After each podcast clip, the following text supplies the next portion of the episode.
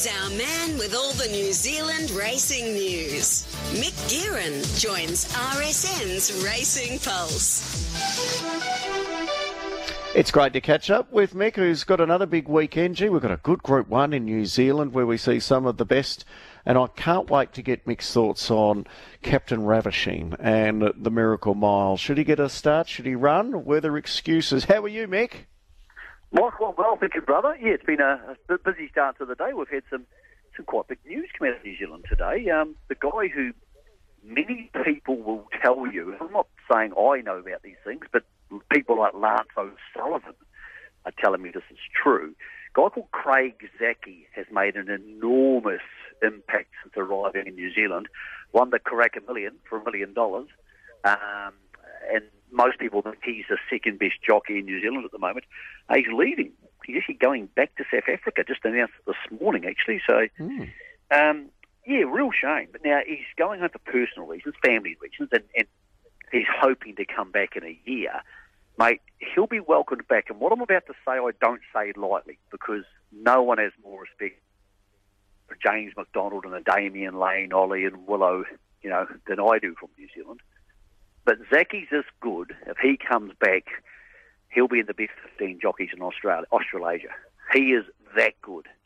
And mm. I put him alongside Opie. He is incredibly tight the way he rides, outstandingly strong. His Karaka Million meanwhile was beautiful, but it's got nothing to do with a parochial bias. This kid can just ride.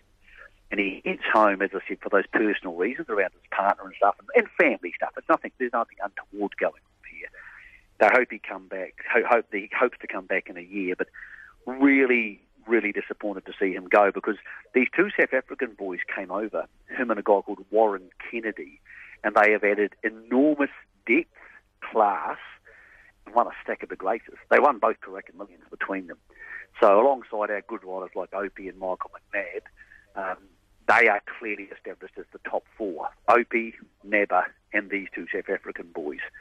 So yeah, to see him go, for that to come up, he rides on Saturday, Tokyo Tycoon, then leaves next Wednesday. Real shame for New Zealand racing because we don't have the depth you guys have in your jockey room.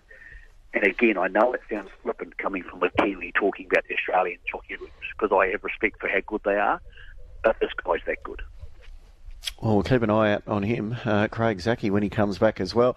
Mick, which camp are you in on Saturday in the Group 1 uh, Classic over there? We've got Levante, $2.40 favourite. La Crique is at $2.90, and then you're out a little further to uh, the Akau Runners Gold uh, Night and also Praise de Fer. I'm in the La Crique camp. I think she'll get an uncontested lead, and I think she can roll along and do what she wants, and then maybe step it up from the 600. Now, if there is pressure, then yes, Levante may well beat her because she might sit handier than usual. But the algorithms have been against La Crique recently. No one wants to back her. And I reckon she might get out to four dollars, four fifty. She got out to like seven fifty last start. So I'm going to wait and back her just before race start time. But yes, to answer your question, I'm going to back La Crique, and I might know, you know, which side my toast is buttered on after 800 metres. But if she gets an uncontested lead and they're going forward and they're going to try and lead, and she winds it up in, say, 34 seconds over the last 600, it's going to make it bloody hard for Levante. And, and Levante, are they still coming to Melbourne or Sydney? No, Melbourne. Um, they think she's she's ready for a mile, so obviously there's a race called the Coolmore, not the Coolmore down the yeah. straight at Flemington, obviously, but the Coolmore for the Mares, which they hold in Sydney. That would seem ideal, but she's going to need to go pretty good. I think everybody's pretty realistic about things, Michael. They realise you need to go pretty good in our Group 1s to be competitive in your Group 1s. Otherwise, you start dropping back to Group 2 type level. And she doesn't have the other string to her bow like a Mustang Valley, who heads to Sydney this week, does it. If it hoses down, Mustang Valley can plough through the mud. And everybody in New Zealand who's heading to Sydney these days has to take that into account.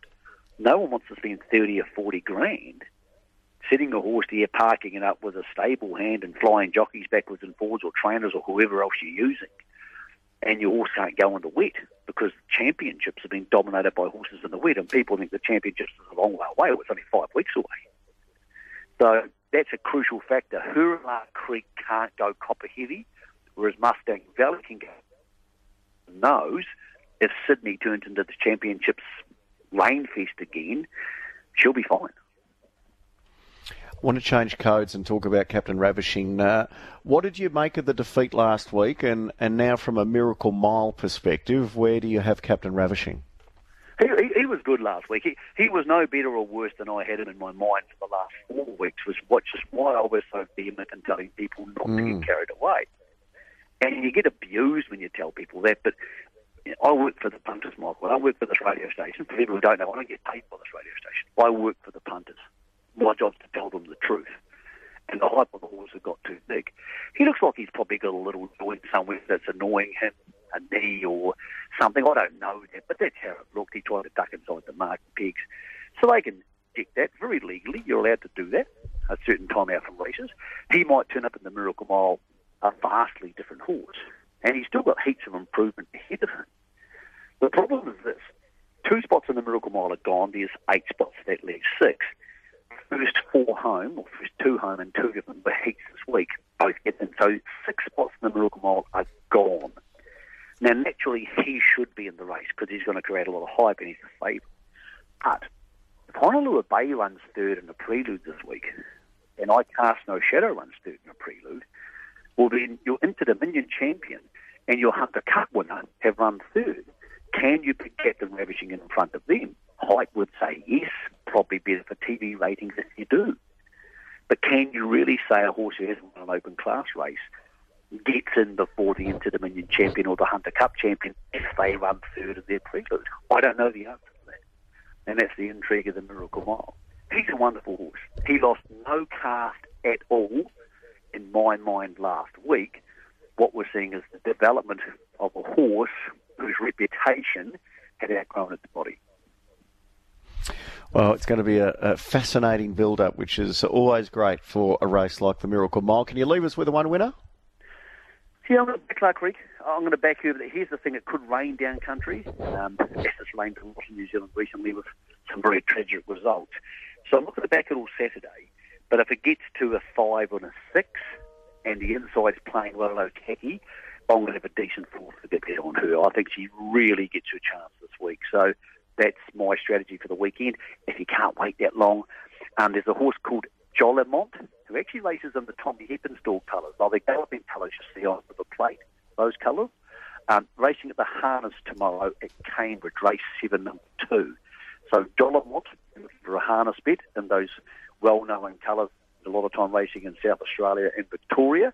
If you want to wait till Saturday, and the track's not too bad, join me and jump on that quick. Good on you, Mick. Enjoy the weekend. You too, bro.